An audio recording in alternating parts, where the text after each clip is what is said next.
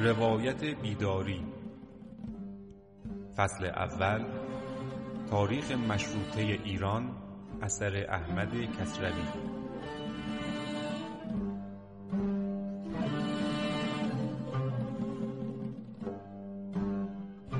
درود. من امیر مبارکی هستم و این 23 ومین قسمت از پادکست روایت بیداری هست. که در اون به خانش کتاب تاریخ مشروطه ایران اثر احمد کسروی می‌پردازیم. در اپیزود گذشته از لحاظ روایی اتفاقات عدیده وجود نداشت. فقط اینکه بعد از اون اتفاقاتی که در مراسم تاجگذاری محمد علی شاه افتاد نمایندگان رو دعوت نکرد و یک سری دسیسه ها و فتنه هایی داشت. میچید برای ضعیف کردن در واقع نماینده ها و مجلس. شنیدیم که مردم تبریز بودن که ناراحت شدن عصبانی شدن هوشیار بودند و می‌دیدند که اینها این سر نخها همه به خود شخص شخیص محمد علی شاه می‌رسه و با توجه به تجربیاتی که داشتن می‌دونستن که این هنوز شروع ماجرا هست و ناراحت بودن که چرا نماینده ها در تهران در دارالشورا انقدر خونسا و بیعمل هستند چرا نمی‌رسن جلوی این داستان ها در تلگراف خانه تبریز جمع شدند انبوهی از مردم و بزرگان و درخواست کردند که در تهران هم بزرگان مجلس و نماینده ها و مخصوصا سیدین سندین مرحوم تبا تبایی و بهبهانی هم در اونجا حاضر باشند و جواب بدند تا این مشکلات حل بشه. اپیزود گذشته مدام این جواب و سوال ها بود که مردم تبریز میپرسیدند که چرا کاری انجام نمیشه؟ و خلاصه این مطلب این بود که هم آقای تبا تبایی هم آقای بهبهانی و اکثرا کلا از تهران یک پالس مثبتی فرستادن به تبریز که آقا تمام حرفایی که به شما زدن چرت بوده دروغ بوده. نماینده ها هر روز سر وقت میرن کارشون انجام میدن. خیلی هم مرتب و منظم هستن خیلی هم خوبه. شاه هم پشت سر ما هستش حمایت می‌کنه اصلا. شما لطفا اونجا آشوب درست نکنین. برین به کار زندگیتون برسین. و خب ما می‌دونیم که در خانش کتاب و مرور کتاب واقعا این گونه نیستش دیگه. ما از بالاتر داریم قضیه رو می‌بینیم. حالا چرا این جواب ها رو میدن و چه یا واقعا آیا واقعا متوجه نیستن که چه اتفاقاتی داره میفته یا بر اساس سیاست هستش که می‌خوان آشوبی درست نشه و خودشون با تدبیر این موضوع رو حل بکنن؟ در ادامه کتاب.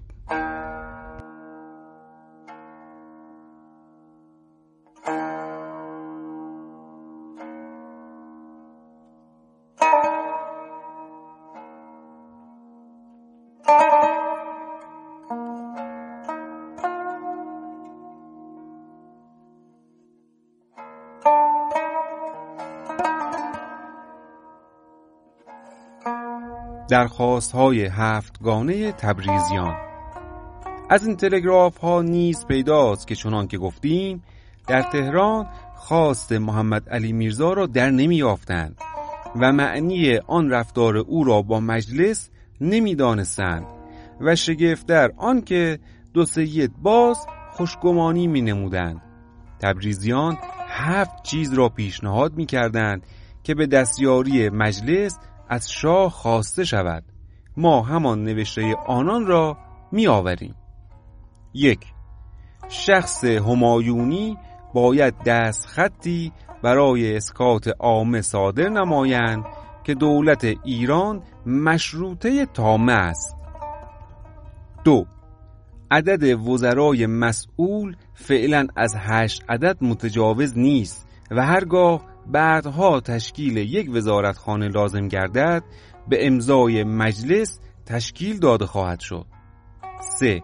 از این به بعد از خارجه وزیر نباید معین و مقرر شود چهار در هر ولایت و ایالت به اطلاع مجلس شورای ملی انجمن محلی برقرار باشد پنج وزرای افتخاری ابدا نباید باشند.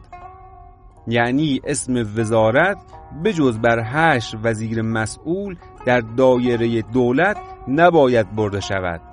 شش ازل موسیونوز و پریم و توقیف لاورس رئیس گمرکخانه تبریز فوری لازم است. هفت ازل ساعد الملک. از یک تا پنج چیزهایی است که می‌خواستند دولت بپذیرد و در قانون اساسی آورده شود.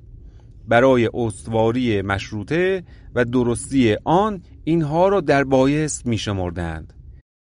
از آن سوی هر یکی از اینها پیشرفت یک خاصی را در بر می داشت یکم برای جلوگیری از اندیشه ای بود که محمد علی میرزا درباره مجلس می داشت و چنین می‌خواست که آن تنها برای قانونگذاری باشد و مشروطه به معنی درست خود که در کشورهای اروپا می بود به ایرانیان داده نشود. دوم نیز بر استواری کار مشروطه و مجلس بود. سوم را برای کوتاه گردانیدن دست بیگانگان می‌خواستند چهارم برای جلوگیری از خودسری حکمرانان بود و چنین می‌خواستند که در همه شهرها رشته در دست خود مردم باشد تا حکمرانان نتوانند با دستور محمد علی میرزا کارشکنی هایی کنند. این را خود تبریزیان به کار بسته و چنان انجمنی بر گردانیده بودند و می‌خواستند در همه جا آن باشد. منظورشون همون انجمن ایالتی هستش که تو بند چهار خواسته بودن. گفته بودن انجمن محلی. از رو گفتم. انجمن محلی. این همون انجمنی بود که تبریز به محض اینکه قیامش رو سر و سامان داد و تونست کارها رو به دست بگیره این انجمن محلی رو در تبریز دایر کرد. و چون دید وقتی که این انجمن به پا شد دست محمد علی میرزای ولی عهد که در اون زمان ولی عهد بود کوتاه شد این رو گفت درخواستشون این بود که در تمام ایران این اجرا بشه و فکر بسیار درستی هم بود دیگه. وقتی این انجمنهای محلی در تمام شهرها ایجاد می‌شد دیگه این حکمرانا دیگه نمی‌تونستن سری دستور بگیرن و سری انجام بدن. انجمن محلی بود که باید موافقت می‌کرد باید کارها رو سر سامان می‌داد. به این راحتی نبود دیگه همه انقدر سری کارها رو انجام بدن. فکر بسیار خوبی بود. اما درخواست های ششم و هفتم برداشتن نوز و دستیار او پریم یکی از آرمانهای آزادی خواهان گردیده بود و خود ماندن آنان بر سر کار پس از آن همه بدخواهی ها مایه ننگی شمرده می‌شد. بازداشتن لاورس برای این بود که او دزدی هایی کرده و آهنگ گریختن از ایران می داشت. ساعد الملک را نیز دیدیم که دورانده انجمن می بود و این به تبریزیان گران می افتاد که به سر کار باشد. روز پنج شنبه با این تلگراف ها به پایان رسید. امروز تلگراف نمایندگان هفتگانه از قزوین آمد که از آنجا به آهنگ تهران روانه می گردند. در راه گیلان دچار برف گردیده و دیر کرده و کنون پس از یک ماه به قزوین رسیده بودند. از آن سوی از تهران آخرین پاسخ این بود که چون فردا نمایندگان آذربایجان می‌رسند و درخواستهای شما را با بودن آنان گفتگو کرده پاسخ دهیم. بدین سان مردم پراکنده شده به خانه خود رفتند. فردا آدینه با سرجنبانان در تلگراف خانه گرد آمدند و مردم نیز حیاتهای تلگراف خانه و توپ خانه و جبه خانه را پر گردانیدند یک دسته می آمدند و یک دسته می رفتند واعظان مردم را بیکار نگذارده سخنانی می گفتند و چون در چنین هنگام ها کسانی تند روی ها نمایند و آشوب پدید آورند اینان با پند جلوگیری می نمودند و مردم را به آرام بودن و چشم به سوی پیش روان داشتن وادار می کردند. امروز دبستان ها از شاگردان دسته ها پدید آورده بودند که سرودخانان به آنجا می آمدند. آمالی میز افکاری میز اقبال وطن دیر سرحدی میزه قلعه بیزیم خاک وطن دیر. دعواگونی یک سر گرونن قانلو کفن دیر. ایرانلی لاروخ جانوری روخ نام آلاروخ بیز. دعواده شهادت لهامی کام آلاروخ بیز. صد درصد صد درصد نمی‌تونم واقعا ترکی زبان بسیار سختی. خیلی دوستان کمک کردن. ولی همینجا از همه ترک زبانان عزیز عوض می‌خوام واقعا نمی‌تونم دقیق بخونم دیگه. این تمام سعی من بود و دوستانم کمک کردن که حداقل اشتباهات رو داشته باشیم دیگه. معنیش رو دوستان به این گونه به من گفتن که آمال و افکار ما اقبال وطن است. در مرزهای ما دژ یا همون قلعه در مرزهای ما دژ ما خاک وطن است. روز جنگ آنچه دیده می شود سراسر کفن خونین است. ایرانی هستیم جان می دهیم و نام می گیریم در جنگ همه ما با شهادت کام می گیریم قطعا ترجمه اصلی بسیار ظریف و زیبا و عمیقتر هستش دیگه. من متاسفانه سواد ترجمه این رو ندارم. عوض می‌خوام از همه دوستان بازم. چون می‌دونم این این شعر از همون ریتم و وزنش مشخصه چه شعر زیبا و حماسی هستش دیگه. این سواد کم ما هستش که نمی‌تونیم انتقال بدیم. تا هنگام پسین بدین سان گذشت. و چون مردم بیتابی ها می نمودند و پیدا بود که اگر پاسخی به دلخواه نرسد از پا نخواهند نشست. شادروان سقط الاسلام تلگرافی به خود شاه فرستاد و چگونگی را باز گفت. سپس مشتهد تلگراف دیگری هم به دانسان فرستاد. اما در تهران امروز شور دیگری می بود. چنانکه گفتیم امروز نمایندگان هفتگانه به تهران می رسیدند مردم دسته دسته به پیشواز می شتافتند و شور و شادی بسیار می نمودند تهران یکی از روزهای کمانندی به خود می‌دید. گذشته از عنوان نمایندگی نام آذربایجان این زمان ارجمند شمرده می‌شد. از آن سوی بیپروایی شاه به مجلس و چیرگی هایی که در باریان می نمودند به همه برخورده بود و مردم رسیدن نمایندگان هفتگانه را در این هنگام مایه فیروزی برای مجلس می شماردند پیشوران با سران خود تا بیرون دروازه به رده ایستاده بودند و چون نمایندگان فرا رسیدند گاوی به نام مردم تهران زیر پای آنان سر بریدند. حاجی صادق نامی از شادمانی یک دیوانگی از خود می نمود و آن اینکه دو پسر نورس خود را همراه آورده بود که زیر پای نمایندگان آذربایجان قربانی خواهم کرد. آقا میرزا فضل علی چنین گفت ما می باید قربانی این نورسان باشیم. از ما گذشته و همه کوشش های ما از بهر اینان است.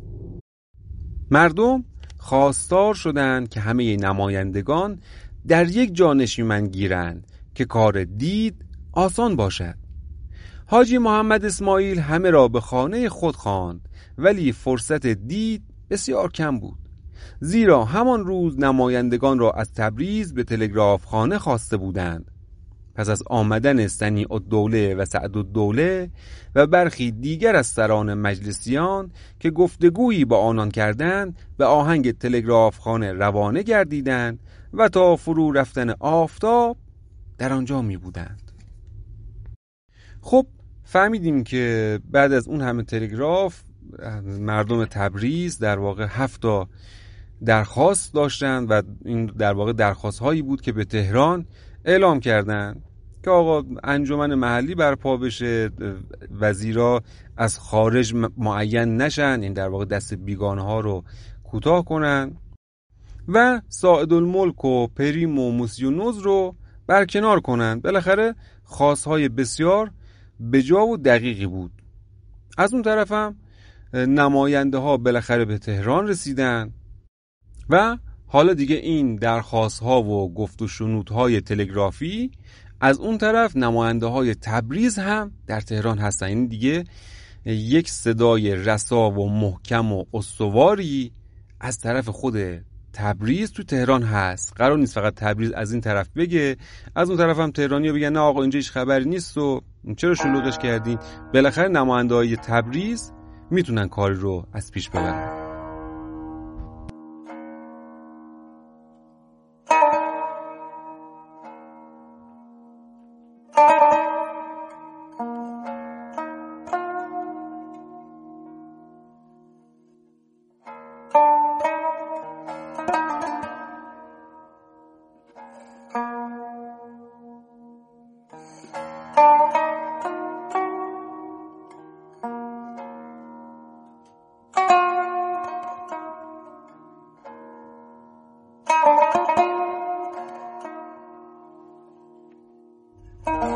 بیپرده شدن اندیشه های محمد علی میرزا. از آن سوی شب در خانه مشیر دوله صدر اعظم نشستی خواستی بود. یعنی نشستی برپا کرده بود که با بودن سنی و دوله و سعد و دوله و حاجی معین و مرتزوی و امین و زرب و حاجی محمد اسماعیل درباره درخواست های هفتگانه تبریز گفتگو کرده شود. مشیر و دوله فرستاد و نمایندگان تازه رسیده را نیز خواند و اینان از تلگراف خانه به آنجا رفتند. گفتگو آغاز شد. صد و دوله از سوی تبریزیان سخن می گفت و درخواست های ایشان را باز می نمود مشیر و دوله گفت دولت می‌خواهد هزار وزیر داشته باشد. شما با وزرایی که دولت به شما معرفی می کند طرف هستید. شما چه کار دارید که دولت فلان قدر وزیر دارد؟ صد و دوله گفت در دولت مشروطه باید وزرا مسئول باشند و غیر از وزرای معین هیچ وزیری خواه افتخاری یا رسمی نباید باشد. مگر ما دولت مشروطه نیستیم؟ مگر دولت به ما مشروطه نداده؟ مشیر و دوله گفت خیر ما دولت مشروطه نیستیم و دولت به شما مشروطه نداده. مجلسی که دارید فقط برای وضع قوانین است. صد و دوله رو به دیگران برگردانیده گفت آقایان شنیدید چه میفرمایند؟ در این صورت ما غیر از تعیین تکلیف ملت تکلیفی نداریم. بعد از این بودن ما در این مجلس زیاد است. برویم. حاجی امین و زرب به پا برخواست و چنین گفت دولت نمی‌تواند بگوید من به شما مشروطه ندادم. اگر ما مشروطه نیستیم چرا از ولایات مبعوث میفرستند؟ ما خودمان را رسما مشروطه می‌دانیم و حقوقی که داریم هیچ کس نمی‌تواند از ما پس گیرد مگر با خون ملت. سپس مستشار و دوله به پا خواست و به سخنانی پرداخت و در پایان چنین گفت. حال که دولت نکول می کند یعنی انکار می کند و می‌خواهد ملت را فریب دهد تکلیف ما غیر از اطلاع دادن به ملت خودمان که در تلگراف خانه جمع و منتظر هستند نیست. مرخص فرمایید برویم و آنان را از انتظار برهانیم. منظور همون مردم تبریز هست که در تلگراف خانه جمع شدند.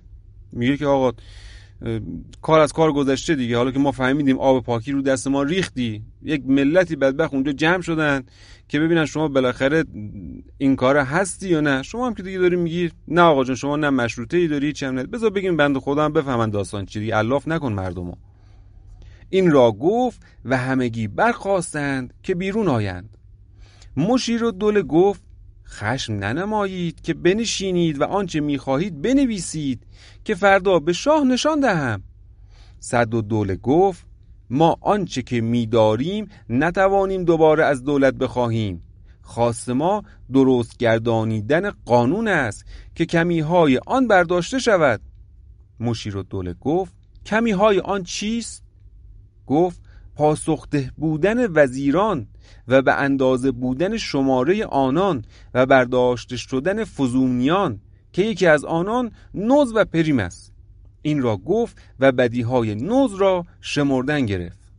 مشیر و دوله گفت اینها همه راست است ولی دولت ناگزیر است نوز را بدانسان که بود نگه دارد. صد و دوله پاسخ داد ولی توده ناگزیر نیست که بدخواهان را بپذیرد. بدین سان گفت و شنید رفت. صد و دوله تندی ها می نمود و دیگران پشتیبانی از او نشان می‌دادند و مشیر و دوله نرمی می نمود و سرانجام چنین نهاده شد که فردا به نمایندگان دیگر نیز آگاهی دهند و مجلس را بیرون از نوبت برپا کنند و با سکالش نوشتهی پدید آورده به نزد صدر اعظم فرستند که به شاه نشان دهد و پاسخ گیرد. بدین سان نشست به پایان رسید. می باید برخی جمله های مشیر و دوله را نیک اندیشید. اینها اندیشه های محمد علی میرزا می بود که از دهان صدر اعظم بیرون می آمد دولت به شما مشروطه نداده مجلسی که دارید جهت وضع قوانین است. آنچه در نامه خود به مجلس درباره پاسخدهی وزیران و دیگر چیزها نوشته بود از آن نیز این معنی را می‌خواست. ولی مجلسیان آن را نمیفهمیدند و چنان که دیدیم با خونسردی در پیرامون آن گفتگو می‌کردند و کسانی نیز هواداری از دولت می نمودند درباره نوز آشکاره می‌گوید دولت ناگزیر است او را به سر کار نگه دارد. چرا دولت ناگزیر می بود؟ زیرا نوز و همکاران او به سود روسیان کار می کردند و آنان به نام آنکه گمرک در گروی ایشان است و می باید در دست کسانی باشد که آنان بشناسند و دلگرم باشند نگهداری از اینان می نمودند و محمد علی میرزا نمی است که کاری نه به دلخواه آنان کند می‌دونستیم که آقای محمد علی شاه بسیار به سمت روسیان نزدیک بود. و غیر از این در اون اپیزود قبل هم گفتیم اون طبقه است طبقه حاکم در واقع نف و منفعت و سود خودش رو بین خودشون تقسیم می‌کنن در بین خودشون میگردونن این سود رو و این فرودستان و عموم مردم هستن که همیشه زیان می‌بینن. در واقع آقای نوز نه تنها نمایندهی برای حفظ منافع روسیه بود نمایندهی برای حفظ منافع فرادستان بود دولتیان درباریان اشراف کسانی که می توانستند از این راندها استفاده کنند. این اندازه درماندگی و ناتوانی دولت خودکامه می بود. با این همه با مردم آن گردنکشی و دژرفتاری را می نمودند منظور درماندگی در مقابل دولت روسیه است مردم که از درون دل به کار برخواسته و آرزو می کردند به ایشان یاوری نمایند و پشتیبان باشند و در برابر بیگانگان نیرومندشان گردانند در برابر اینها آن بدی ها از خود نشان می‌دادند. روز شنبه 19 بهمن مجلس پیش از نیم روز در یک اتاق نهانی برپا گردید. نمایندگان تبریز هم آمدند. تقیزاده و حاجی امین و زرب هر کدام نوشته دیگری درباره کمی های قانون اساسی آماده کرده بودند. آنها را خواندند و پس از گفتگو و سکالش چون دیدند در آن باره به سخن بسیاری نیازمندند و چنان فرصتی نیست بهتر دیدند که به همان فرصت درخواست های تبریز بس کنند و آنها را نوشته با دست حاجی مخبر و سلطنه به نزد صدر اعظم فرستادند که تا چهار ساعت دیگر پاسخ از شاه گرفته و بفرستد. سپس چون پاسخی نرسید هفت تن را از نمایندگان برگزیده نزد صدر اعظم فرستادند. از آن نیز نتیجه نشد. محمد علی میرزا ایستادگی می نمود و بیباکانه پاسخها می‌داد. مجلس تا شام برپا می بود و رسیدن پاسخ را می بیوسید انتظار می کشید راحت بگو انتظار می کشید دیگه آقای کسره امروز تهرانیان هم در شورش همدستی نمودند. گذشته از جنبش تبریز گفتگوهای دیشبی با صدر اعظم همه را بیدار میگردانید. دسته های انبوهی از آنان در حیات مجلس و آن پیرامون ها گرد آمده همراهی با درخواست های تبریزیان می نمودند و چنین می خواستند که در اینجا هم بازار را ببندند. ولی مجلس خورسندی نداد و جلو گرفت. از آن سوی در تبریز امروز همچنان شور و خروش برپا می بود گذشته از تلگراف خانه و آن پیرامون ها مردم در برخی مسجدها گرد آمده و همراهی با کوشندگان می نمودند. گذشته از شهر از باسمنج و شب سر با تلفن همدردی نشان می‌دادند. چون ساعت به ساعت با تلگراف از پیشامدهای تهران آگاه می شدند از ایستادگی محمد علی میرزا سخت براشفته و یک دسته به این شدند که برای فشار آوردن به او به یک گام دیگری برخیزند و آن اینکه اداره های پست و تلگراف و تسکره و صندوق مالیه و قورخانه را قورخانه یعنی اسلحه خانه به دست گیرند و نگذارند دولتیان به کار پردازند. ولی دور اندیشان این را نپسندیدند و تنها به این بس کردند که تلگراف خانه را به دست نگه دارند و نگذارند تلگراف های دیگری فرستاده شود. شاگردان دبستان باز رده بسته و سرود خانان می آمدند و می رفتند و شنیدنی است که در این میان که شور و خروش کسانی نیکوکاری را فراموش نمی کردند و برای دبستانها اعانه گرد آورده و می‌دادند. داستان فرستاده فرستادن محمد علی میرزا به عتبات که از دیرباز بر زبانها افتاده بود این پیشامدها راست بودن آن را میرسانید. و این بود علما تلگرافی نوشتند که برای علمای نجف فرستاده شود. و چون به تلگراف خانه ایران بدگمان می بودند کسانی را فرستادند که از آن سوی عرس از سیم قفقاز آن را بفرستند. آن تلگراف را با پاسخی که علمای نجف دادند و چندی پس از آن رسید در روزنامه ها نوشتند و ما در اینجا نمی آوریم حالا اینم جالبه دیگه. آقای کسبی میگه تو روزنامه ها نوشتن ما نمی‌دونیم خب بیار ما اینجا بدونیم چی نوشتن. ما که روزنامه اون موقع نخوندیم که. خب اینجا چه اتفاقی افتاد؟ این بخش خیلی حیاتی بود. وای خیلی وحشتناک بود واقعا. این گفت و شنودهایی که بین سعد و دوله و مشیر و دوله برپا شد. اصلا در واقع جنگ نماینده ها با محمد علی میرزا انگار در یک در یک نقاب دیگری شد. محمد علی میرزا در نقاب مشیر و دوله و مردم و نماینده ها در نقاب سعد و دوله. این دو دقیقا همون خواستهای اصلیشون رو به زبان آوردن اصلا هدف ها اصلا انگار رو بازی کردن دیگه. دیگه اینجا مشیر و دوله نمی‌خواست بپیچونه نمی‌خواست سیاست ورزی کنه. عملا گفت آقا اصلا مشروطه ای در کار نبوده. کی گفته ما به شما مشروطه دادیم؟ خب ما می‌دونیم دیگه این این زبان در دهان در واقع محمد علی میرزا هستش دیگه. خود مشیر و دوله که نیست.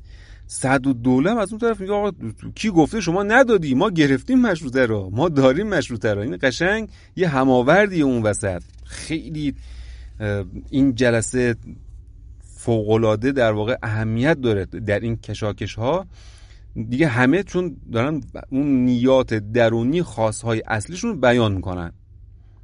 و دیدیم که ایستادگی یعنی در واقع پررویی محمد علی میرزا که مشروطه ای که پدرش امضا کرده رو عملا میگه نه اصلا کی گفته مشروطه به شما دادیم ما؟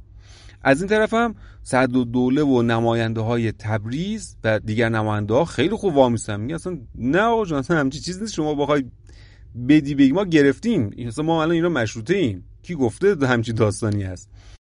فضا اصلا خیلی عجیبه. حالا ما که متاسفانه در روایت این در واقع برهه عجیب کشورمون که قفلت که چی بگم دیگه؟ اصلا ما که چیزی نه نوشتیم نه ساختیم. فیلم ها میشه ساخت سریال ها میشه ساخت از این. تو اصلا تصویری قشنگ. این فضای پر التهاب تبریز رو در نظرتون یه لحظه چیز بکنین مجسم بکنین. که احساساتشون مثلا هم نمیاد. بعد توی اون شور و شعف و خروش این بچه دبستانیایی که اینجا شعرهای ترکی می‌خونن شعرهای حماسی می‌خونن شعرهای اصلا فوقلاده این تصاویر. خیلی سینمایی قشنگ تصویرسازی داره میشه. حالا کی ایشالا ساخته بشه؟ درست ساخته بشه. الله اعلم. این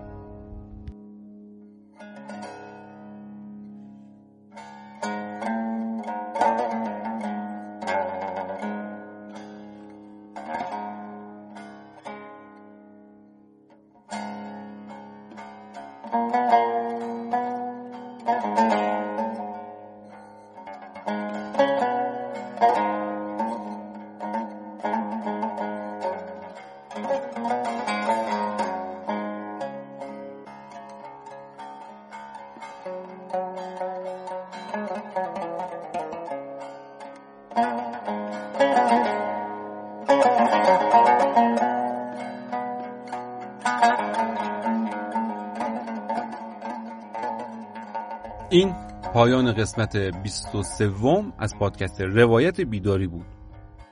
ما مشتاقانه منتظر شنیدن انتقادها و پیشنهادهای شما دوستان عزیزم هستیم در اینستاگرام و توییتر با آیدی روایت underline بیداری در خدمتون هستیم. و خب مخصوصا در Castbox هم که دیگه اصلا خدا شد پیامی نبوده که ما جواب ندیم. اونجا ثانیه‌ای هستش یعنی ما هر روزی که دو دفعه چک می‌کنیم و جواب دوستان رو میدیم. بگید و ما لذت می‌بریم و سعی می‌کنیم که اگر نکته قابل اجرا باشه حتما انجام بدیم. اگر چیزی شما رو اذیت می‌کنه قطعا حذف کنیم و اگر چیزی رو احساس می‌کنید خوب هست و کمک می‌کنه به درکتون از کتاب بیشترش بکنیم قویترش بکنیم زمانش رو بیشتر بکنیم. به حال این پادکست شما هست. ما اینجا یک راوی یک راوی بیشتر نیستیم. خودتون می‌تونید سر و سامان بدید و شکل بدید به پادکست. تا وقتی دیگر بدرود.